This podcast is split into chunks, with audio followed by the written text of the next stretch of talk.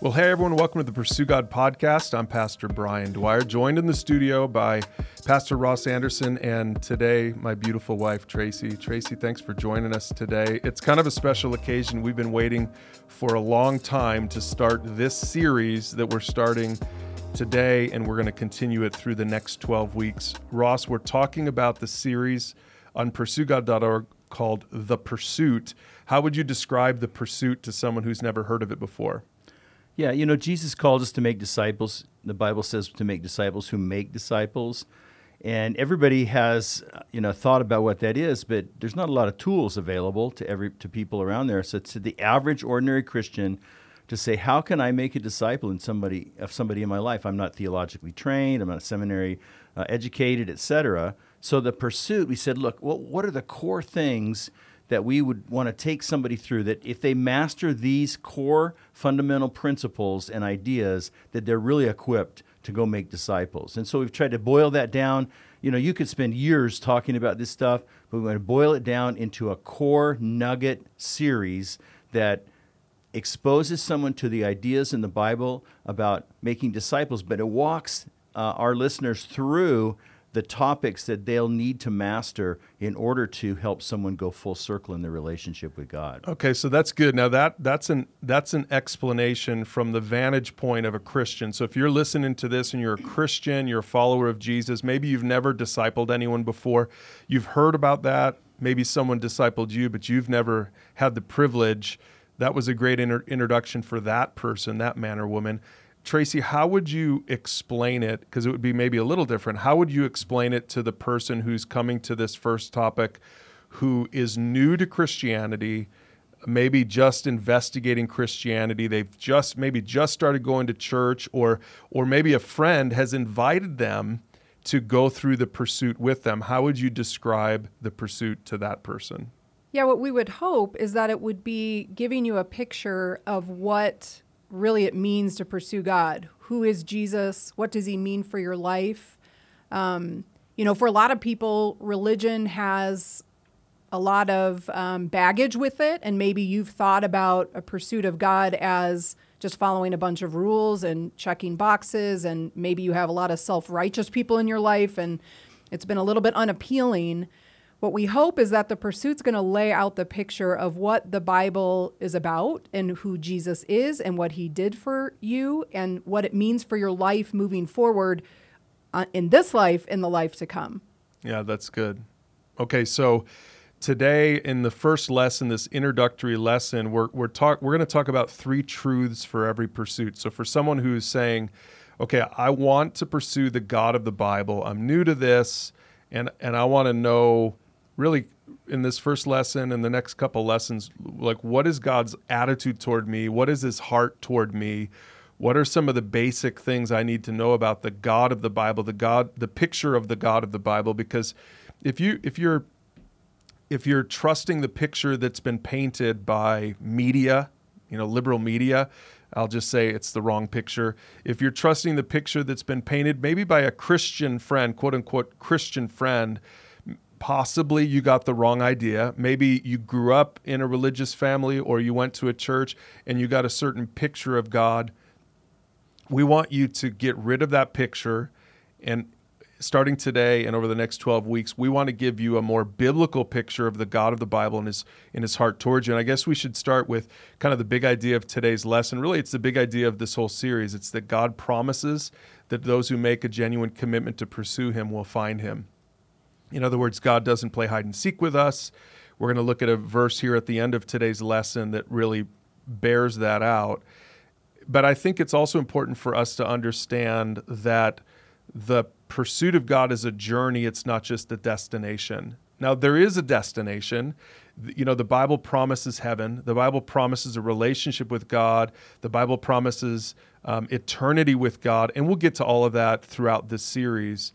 But the reason we're calling this twelve-week series The Pursuit is because it really is about a pursuit. It's about a journey. It's about you making a commitment to walk with God, with other people, toward God, and that's those are the, all the all the themes that we're going to be touching on as we as we kick this series off today. And I think maybe a good way to start before we even get into the three truths for every pursuit of God, a good way to start is to encourage people out there to evaluate their own standing with God right now. Where do you where do you stand with God? You know, if you think of a continuum, maybe in your minds, think of a continuum from less, left to right. On the on the left, you feel far from God, and on the far end, on the right, you feel close to God. And the question is, where would you put yourself on that continuum? I don't know, Ross, where, where, you know, years ago, where would you, before you really knew the God of the Bible, where would you have placed yourself on that continuum? Well, that's a great question. It's really interesting because I grew up in a religious home, and so I would have, I would have probably have placed myself on the far right, mm-hmm. uh, but I didn't really understand what it meant to know God or who God really was, and I had to go through a period of time where that religious upbringing had to be deconstructed by life and by God, really, in a sense, for me to realize, really, I was. And there came to be a point where I said, look, I really am far from God. I need to figure God out. I need to figure out who he is and how to know him. Mm-hmm. Tracy, for you, you you you and I both grew up in Christian homes, but for you, there was probably a, a period in your life in college where you would have answered this differently maybe than when you were in grade school, right? Yeah, I definitely. I was raised in a Christian home, and I would have, and I believe I had a genuine commitment to Jesus when I was like six or seven years old. But maybe for a lot of you out there, what happened for me is as I got older and uh, certainly into high school and college, I was kind of bucking up against, do I really believe this? And am I really submitted to a life to Jesus and wanting to honor him, or or do I want to pursue him on my terms? And I had to, so there was a point at which I felt very far from God and had kind of a radical experience of him kind of calling me back to him and mm-hmm. recognizing that I was not uh, pursuing him in a genuine way. Yeah, so wherever you place yourself on that continuum, this first point really is for everyone, but I would say it probably is going to speak the most to the person who's on the left side of the continuum, someone who feels far from God, maybe someone who feels like um, God isn't interested in a relationship with them. There might be some listening to this podcast right now who would say, I don't, if you knew, if you only knew what I've been through, what I've thought about, what I've, the sins I've committed in my life, if you only knew, then trust me, God would feel far from me, not just I feel far from God. God doesn't want anything to do with me. I think there are a lot of people who get that idea for whatever reason when they think about religion, when they think about faith. And so here's the first truth for every pursuit of God, and it's it's real simple. God is for you, not against you. No matter, you know, again, you might say, well, you don't know my story. No, God knows your story. God knows everyone's story. And God is not afraid of anyone's sin. He's not afraid of, of anyone's words, of anyone's actions, of anyone's intentions. He's not afraid of anyone's skeletons in the closet.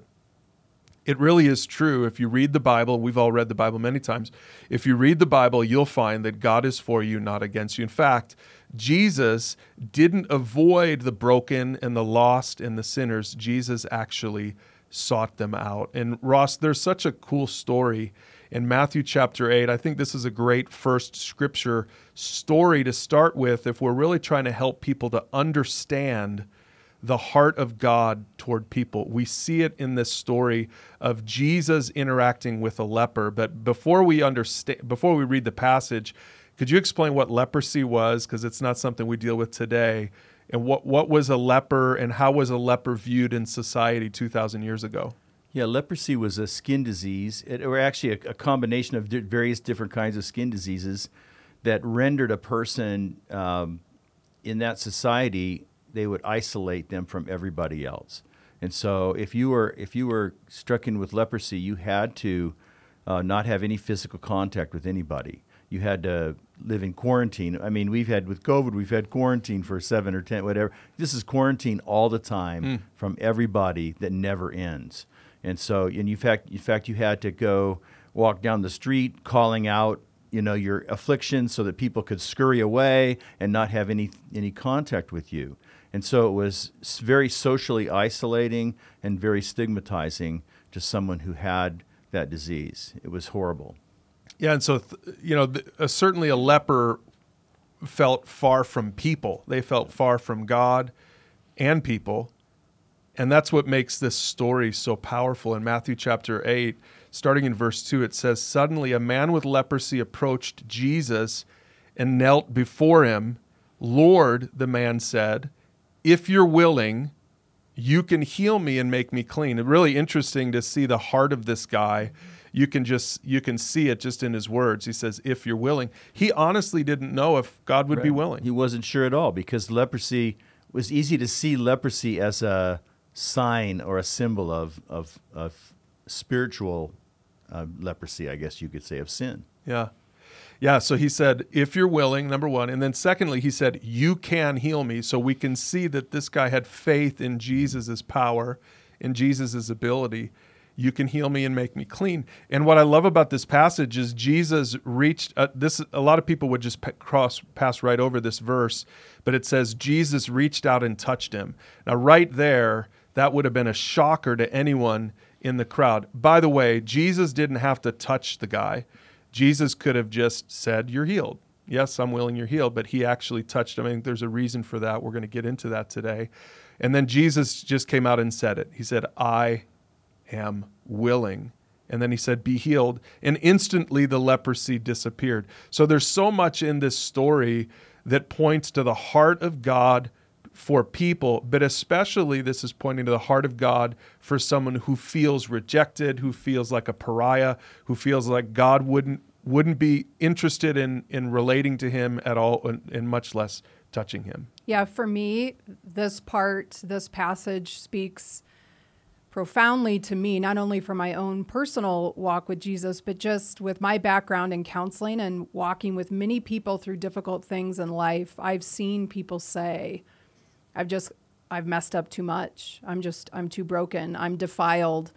Um, really see themselves as that leper that's just like, no, nobody loves me. Nobody wants to love me, especially this cosmic God out there, right? And so to hear about this heart of Jesus. Because for me, honestly, you guys, I, like during the pandemic, Ross, when you say that, I mean, if you would have seen me in Costco, I was wearing gloves and a hat.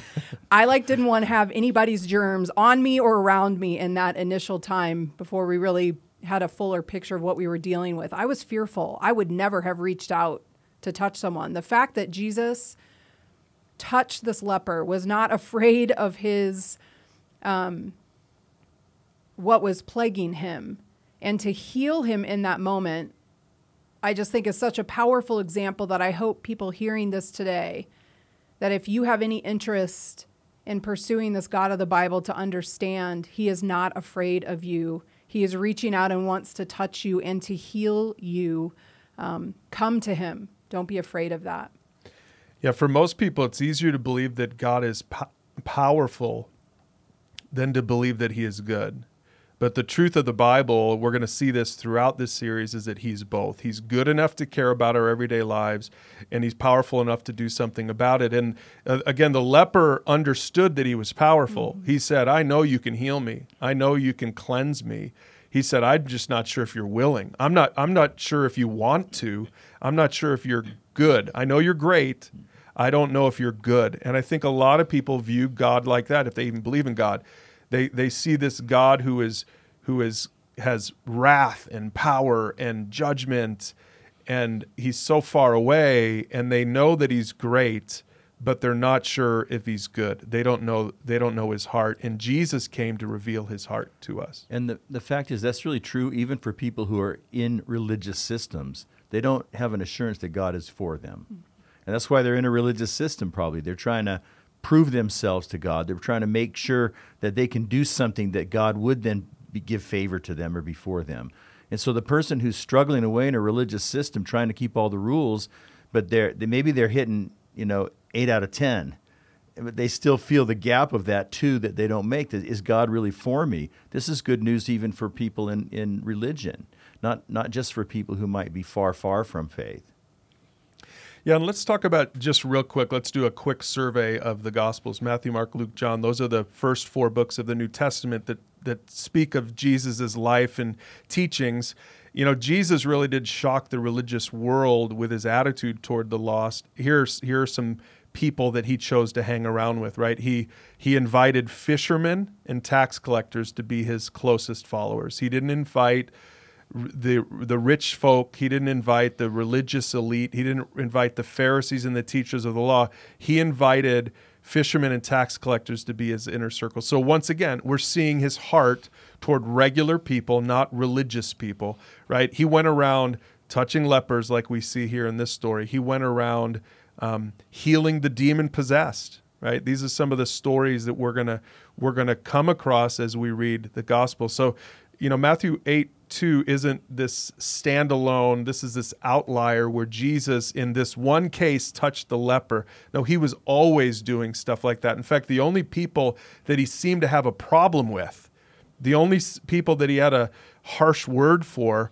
were really the religious people, or or, or this, maybe you should say the self-righteous people. Mm-hmm. Those were the only ones that it seemed like he still was willing to interact with them. It's just that they weren't necessarily willing to interact with him, right? They weren't willing to see it his way. And that's the real question. Are you willing to come to him? The, the question isn't, is he willing to come to you? The question is, are you willing to come to him? So let's speak t- for just a moment to the person who's listening to this, who feels close to God. You know, that maybe how you were years ago, Ross, when you realized that you weren't actually as close to God as you thought. And, and this next verse really speaks to that. Mark two, verse seventeen, Jesus said, "I have come to call not those who think they are righteous, but those who know they are sinners." And this is the great irony of religion. The ones who look the most religious are usually the furthest ones from God.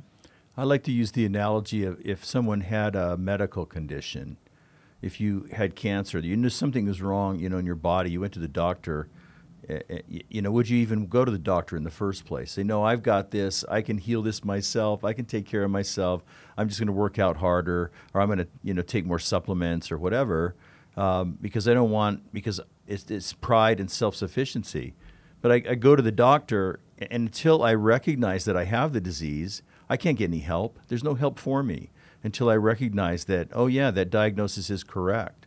And so this is why self-righteousness is so uh, works so against the heart of God. God would love in everyone to come to him, but if I don't feel like I need to, if I feel like I'm just good on my own, or I've got God in a little box and I've got him figured out, and, and I, I know what I think he, he expects, and I'm going to please him on my terms, then there's no way I can ever be received by him, because I'm not I'm not willing to um, I'm not willing to admit that I have any kind of need.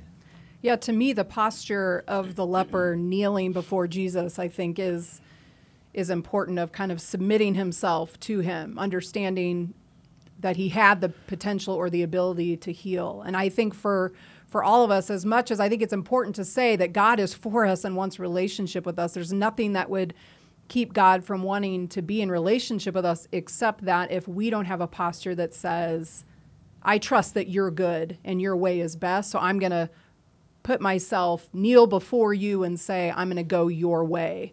I'm going to choose to obey and go with the boundaries that you've set because I believe that you're good, rather than having an attitude of, I'm pretty good on my own. Maybe I'll take bits and pieces of the gospel message or th- principles in the Bible that I like, but I only need part of it, not all of it. So that's the first truth for every pursuit of God, is that God is for you, not against you. And here's the second truth.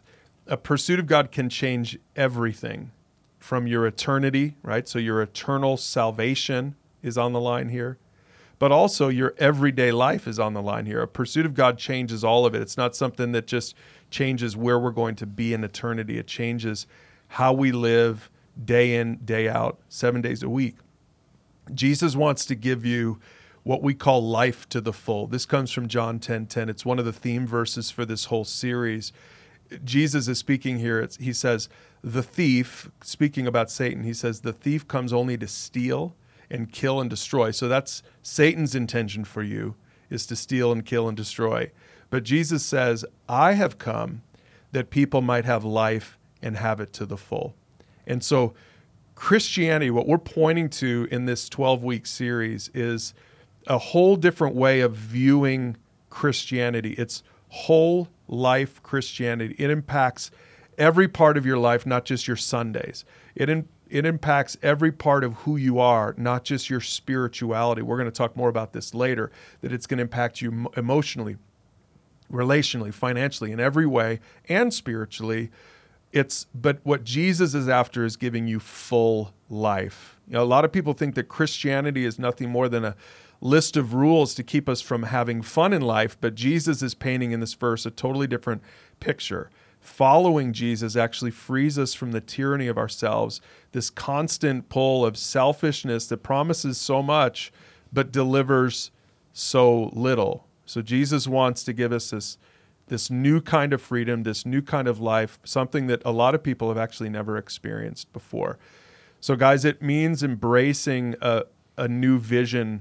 Let's call it Jesus's vision for our lives. And, and the word that we're going to use and the image that we use throughout this series is a full circle faith. So if you're watching this, if you've watched the small group video that goes with this lesson today, you'll see that image. Or if you've visited pursue god dot org, you see it all around pursue god dot org. It's this, it's this, it almost looks like the recycle circle, right? Three, three arrows that loop back onto themselves. And this image then is is the basis for, is the picture of Jesus's full full life that he wants to give us. And it's also kind of the, the structure of this series, of the Pursuit series. So the first part of that full circle life is described by this statement. We start a relationship with God by trusting Jesus. Ross, explain this, because I think this was one of the insights that years ago when you were in another religion that was a very works-based religion. I don't think you understood this first and most fundamental point of, of a life in Christ. Right, absolutely. So we say we start by trusting Jesus. What that means is simply trusting Him and Him alone for what He's already done. Jesus, that's why He came into the world. That's why He died on the cross, to do everything, to fulfill everything that, that human beings couldn't do.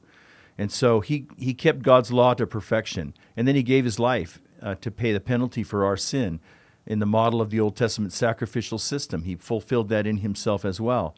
And so and so instead of it being like Jesus, what Jesus does, and then what I do on top of that, it's just what Jesus does, period. He's enough. He's done everything we need. Um, we don't have to add anything to it. Now, what he did is life-changing. We'll talk about that in the next, um, as we go around the circle. But initially, what I learned was that, look, it's not about um, joining a church. It's not about trying to become a better person. Christianity's not a self-improvement project.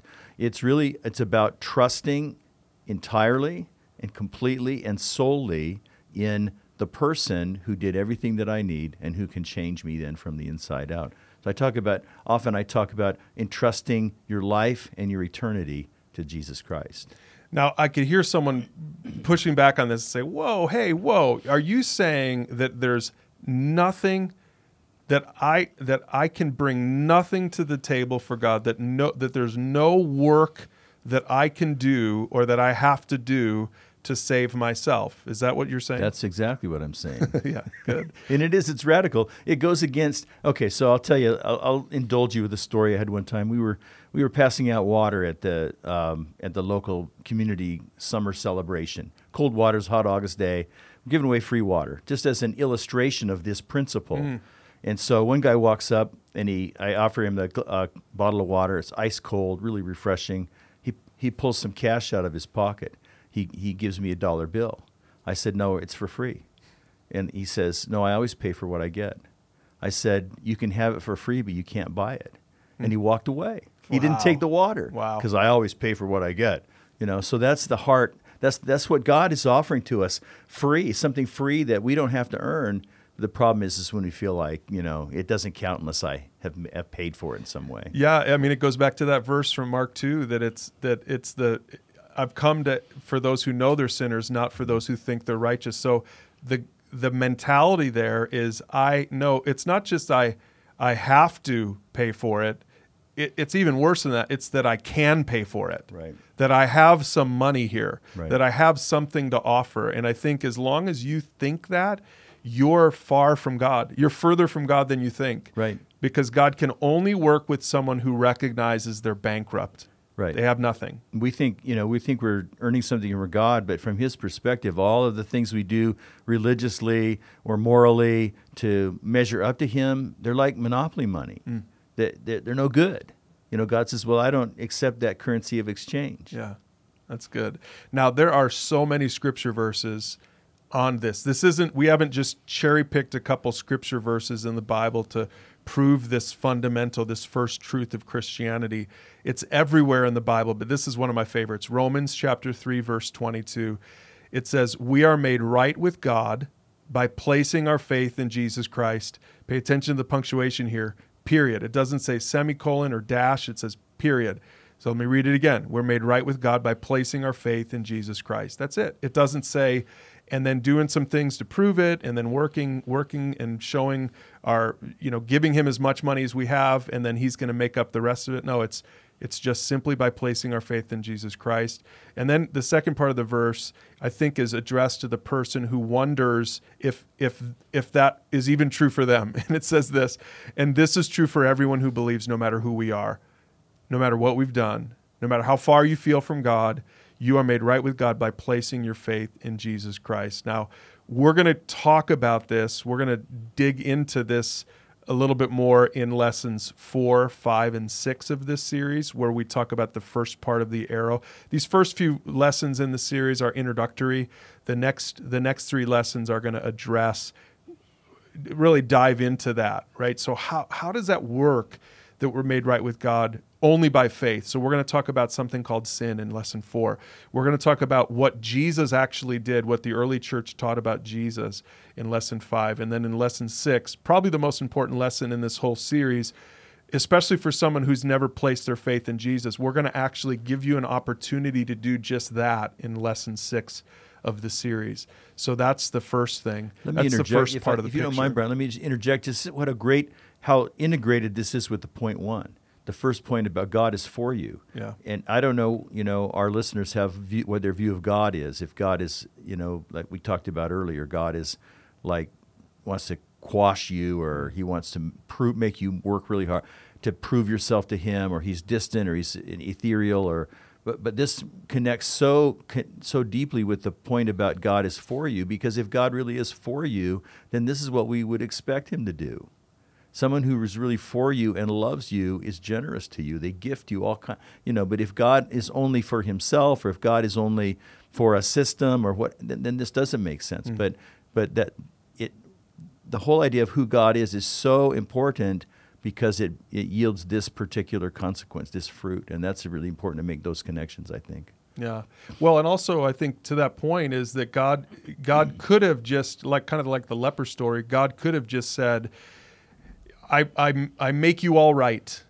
You know, He could have written it in the clouds, like, you're all my children now. You're all, I, I, I get rid of your sin. I hereby declare your sin no longer to be a problem. But that's not what He did. He sent His Son. We're going to learn this later on.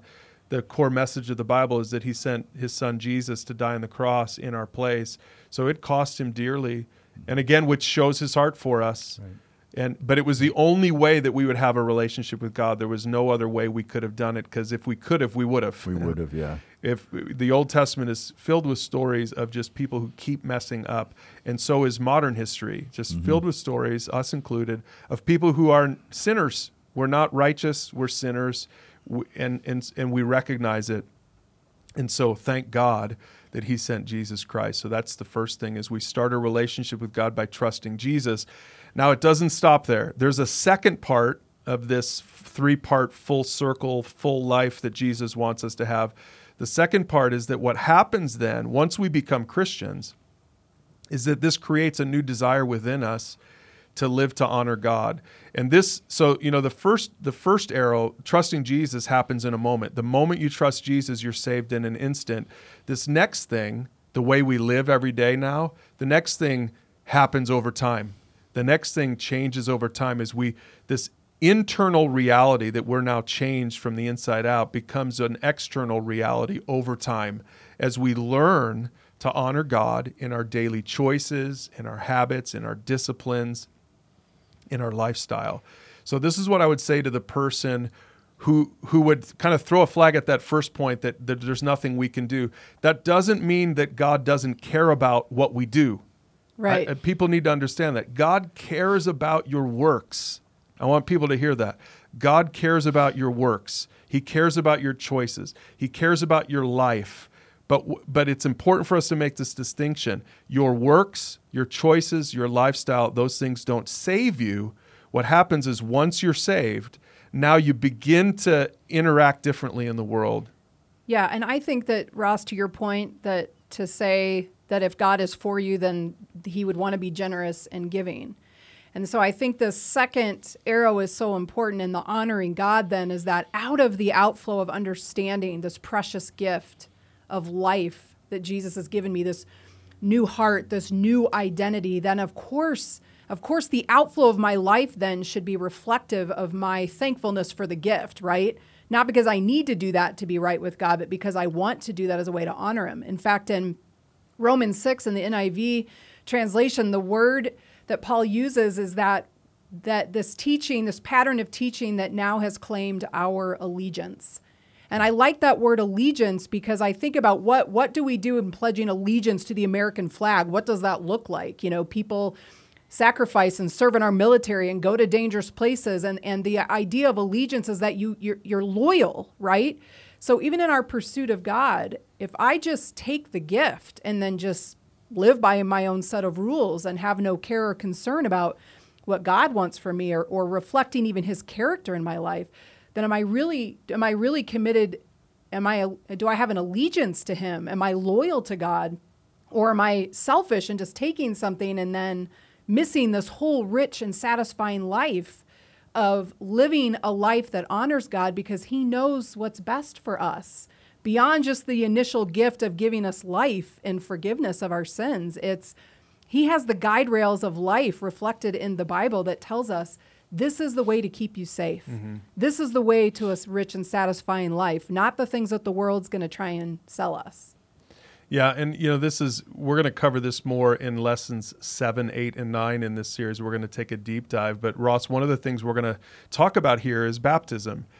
You know, the way we describe baptism is it's the it's the it's like the first practical outworking of this new life that we have in Christ. Baptism doesn't save us. You know, there's some some that think that you have to be baptized before you get you can be saved. Actually, the Bible doesn't teach that. It teaches that baptism is is the first practical opportunity for you to show your obedience to God, that you want to go his way, right? So baptism is a symbol of what Jesus did for you. We go into the water, we immerse.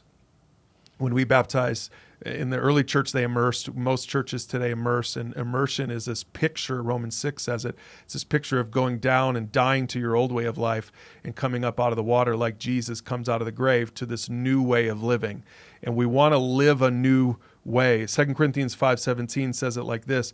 This means that anyone who belongs to Christ has become a new person. The old life is gone and a new life has begun. And that's the picture of baptism. But we're going to talk about more than baptism in lessons seven, eight, and nine. We're going to talk about uh, like spiritual disciplines, right? These, some of these things that we do as Christians that help us to stay connected to this new life in Christ, because Jesus used, Ross, maybe you can explain this briefly, he used this imagery of a vine and branches. That's a great image because it's so counterintuitive to what most religious approach to, to moral lifestyle. Most religions approach a moral lifestyle through like a checklist or kind of like a sense of, um, you know, eight duties or whatever, a, num- a listed, numbered list. But But Jesus says, look, it's more like this. I, when you belong to me, I'm the vine, you're the branches, and if you're connected to me, you're going to bear fruit.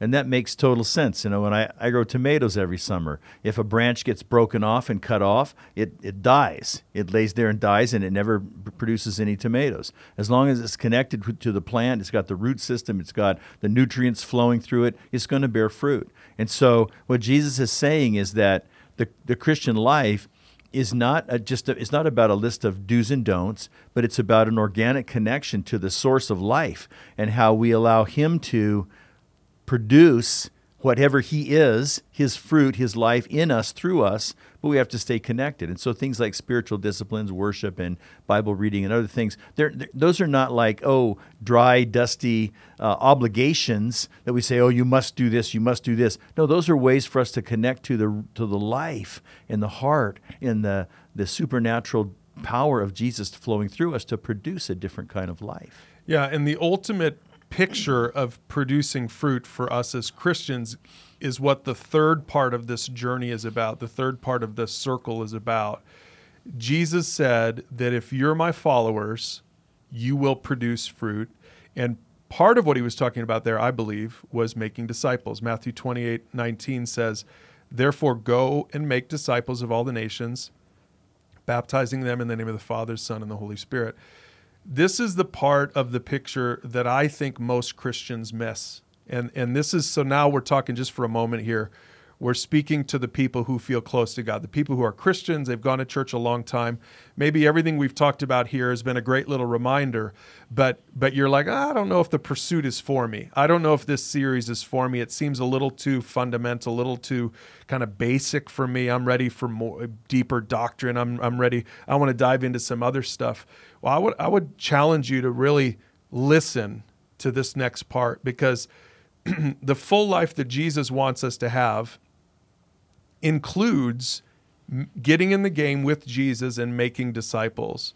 You know, if we're following Jesus, then we're following a disciple maker. Jesus was a disciple maker. He discipled a dozen guys. One of them was a dud, right? But he discipled a dozen guys during his earthly ministry, and then he did his work on the cross. He rose from the dead. He, he left, and then he gave them the job, and that is, to by extension, includes us. He gave them the job of discipling the next wave and the next wave and the next wave. And here we are two thousand years later, but so many churches just are filled with consumer Christians who come to church and they think that the full life that Jesus wants for them boils down to those first two things, and then that's it. Trust Jesus for salvation. Check. I did that, right? I got baptized. I'm, I'm trying to read my Bible every day. I try to go to church. I try to give. I try to tithe. All that stuff is great, but if you're missing this last thing, I think you're missing out on real maturity, because one of the things that we've discovered, and it's very biblical, is that you actually can't grow, you can't mature, and truly mature until you start helping someone else to follow Jesus. Yeah, I, you know, to me, I think for the women that I've taken the pursuit through, I'm sorry, women that I've brought through the pursuit, I think what's important for those of you that might feel like, is this for me? What what value does does this pursuit have for me? Well, the value is you having the awesome opportunity of walking with someone else to discover the amazing truth of who Jesus is and what he did for them, to learn how to live, to honor God in their life. I mean, there's a lot of conversations that people can have Um, as people discover what it means to live to honor God. So for those of you that ha- have thought, I mean, how many times have I talked to women that are like, I don't know how to do that. I don't know what to say. I, I wouldn't know how to talk to someone about X, Y, or Z. Well, this is why the pursuit is helpful for you, that it's a tool that you can use to walk with someone in their pursuit. So for the more mature people out there, see this as you're teaching somebody else these truths. And as you teach, you're going to learn and grow and, and develop even greater insights into God's love, even for you. You're going to grow as you help. Yeah, and that, that's so true, because, you know, when, gosh, I, I've seen it over and over again, seen in my own life and my my family and who, who follow Christ, that when you engage, you have to grow. It's like you have to find an answer. You have to trust the Holy Spirit and depend on Him to go beyond what you have done. And so, so I'd like to... If you're if you've been a Christian for a while and you're listening to this, I, I'd like you to not just listen to it for what can this say to me. Again, that's kind of the consumer mentality we're talking about. But listen to it from, hey, how can I master these principles in a way that I could share them with someone else? But, you know, I'd say, you know, as we look at this picture, this full circle picture, we're saying this is a full life that Jesus has for us. And it's so it's so amazing to think, okay, first of all, it answers the question of our identity. Who am I? I, I, I I'm a new creation in Christ. It answers the question of how should I live my life? It answers the question of what's my purpose and meaning in life. And so what, I mean, that's a full life. Mm-hmm. And, and and Jesus has invited us, because he loves us. We've seen this is the heart of God. He invites us into not just an eternity, uh, a blissful eternity with him, but he invites us into this awesome life that, that gives us identity and, and purpose and, and definition. And that's what we're inviting people into.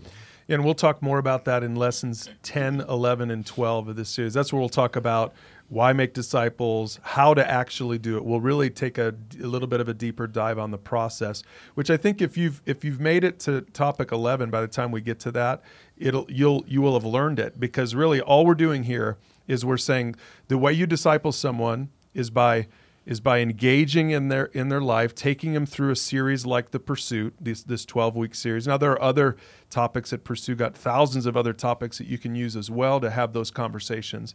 But this is the sort of the flagship, this is the simplest approach to it, is, is at some point, when I'm just, the people that I disciple, I might cover some introductory topics with them for a while at Pursue God dot org to kind of scratch the itch a little bit for them. But at some point, I'm going to say, hey, you want to go through The Pursuit with me?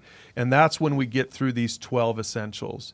And they and I make sure that they understand what is sin, who is Jesus, how do I respond in faith, and and what does it mean to live a life that honors God. But then I again then I can finish up with helping them become a disciple maker. Because my goal isn't just to help people become Christians. Our goal is to help people become disciple makers. So just as just as as where just as someone led me through this, I'm going to lead someone else through it. And that's the beautiful simplicity of the Pursue God resources and, and this series called The Pursuit.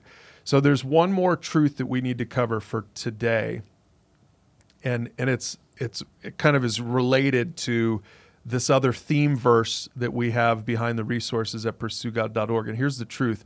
God wants to be found by you, and he has made the first move. The next step then is up to you. So, you know, long before you even thought about pursuing God, he was already pursuing you. We actually see this in David's words in Psalm one thirty-nine, verse sixteen. He says, this is a prayer to God. He says, "You saw me before I was born. Every day of my life was recorded in your book. Every moment was laid out before a single day had passed." It's interesting to read that verse because we actually know a lot of the story of David, probably more than just about any other character in the Bible. He had a really complicated story. He was this almost forgotten shepherd boy. He ends up growing up to be a king. Along the way, he fought battles, he gained fame. He experienced a lot of tragedy in his life, especially as a dad, as a husband.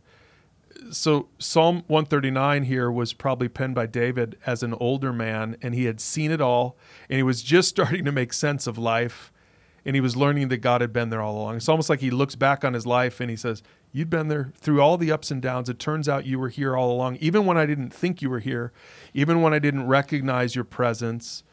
You were God was fully invested in David's story even before David's story began." That's what Psalm one thirty-nine is saying.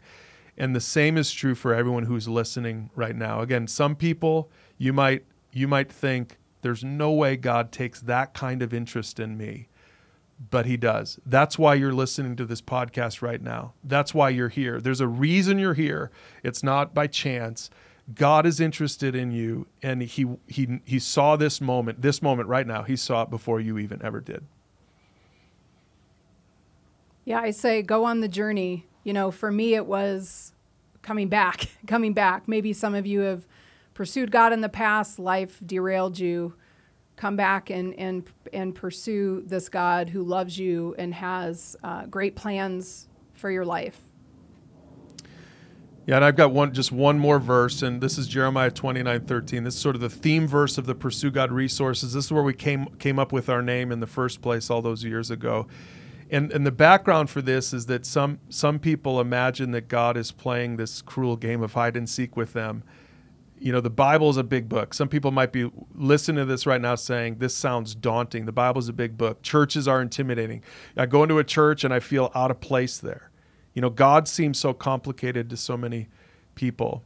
But in the midst of all this confusion, God makes this simple promise in Jeremiah twenty-nine thirteen. And here it is. Here's his promise.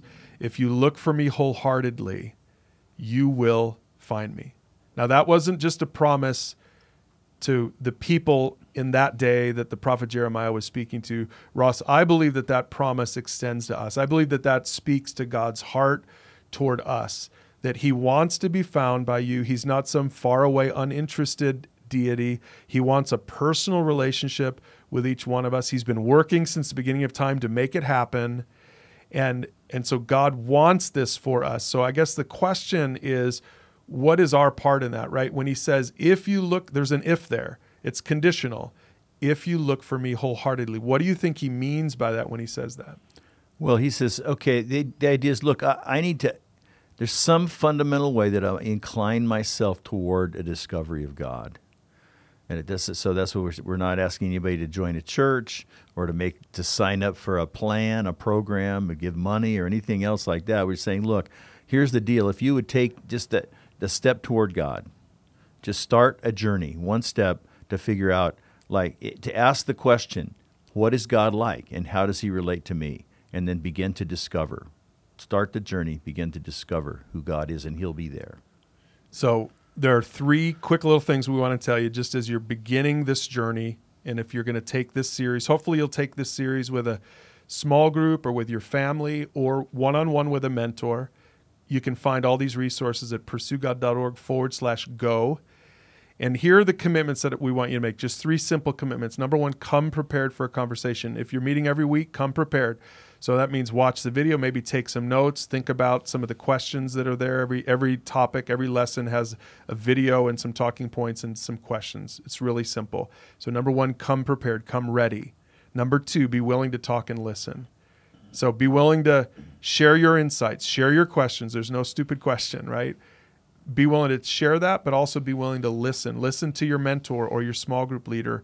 Listen to God as you as you read his word. So be willing to talk and listen. And then number three, take detours if needed. What I mean by that is you might be on topic three or topic four, and you feel like you need to spend a little bit more time on that subject. We've got all kinds of additional topics on each of these subjects. So don't feel like you need to go through the pursuit in twelve continuous weeks. It might take you you know, three months to get through it, or sorry, that is twelve weeks. It might take you six months to get through it. It might take you a year to get through it. It's not a race. Remember, the pursuit of God is not a destination. It's a journey. You're on a journey, and you're learning as you go. So make those commitments. And and let me just say this. You know, in the next lesson, we're going to talk about why we can trust the Bible. The reason we feel like that's important for lesson two is because we believe that God has revealed himself in his word, in the Bible. We've we've looked at a lot of scripture right, right now in this lesson. So before we go any further, we want to just address this. Like, how can I even trust that the Bible is, is worth listening to? How do I know it's not just a bunch of baloney and you're fooling me and you're pulling the wool over my eyes? We're going to address that in the next lesson.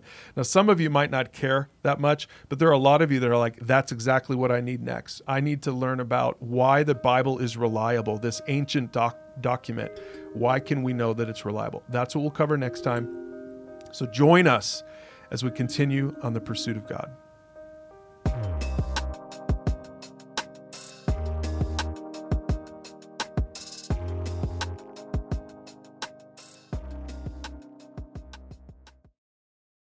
Hey listeners, this is Brian Dwyer reminding you to rate this show on your favorite podcast app. That really does help us when you do that. That way more people can discover this podcast and start listening. And also, don't forget to share the podcast with a friend.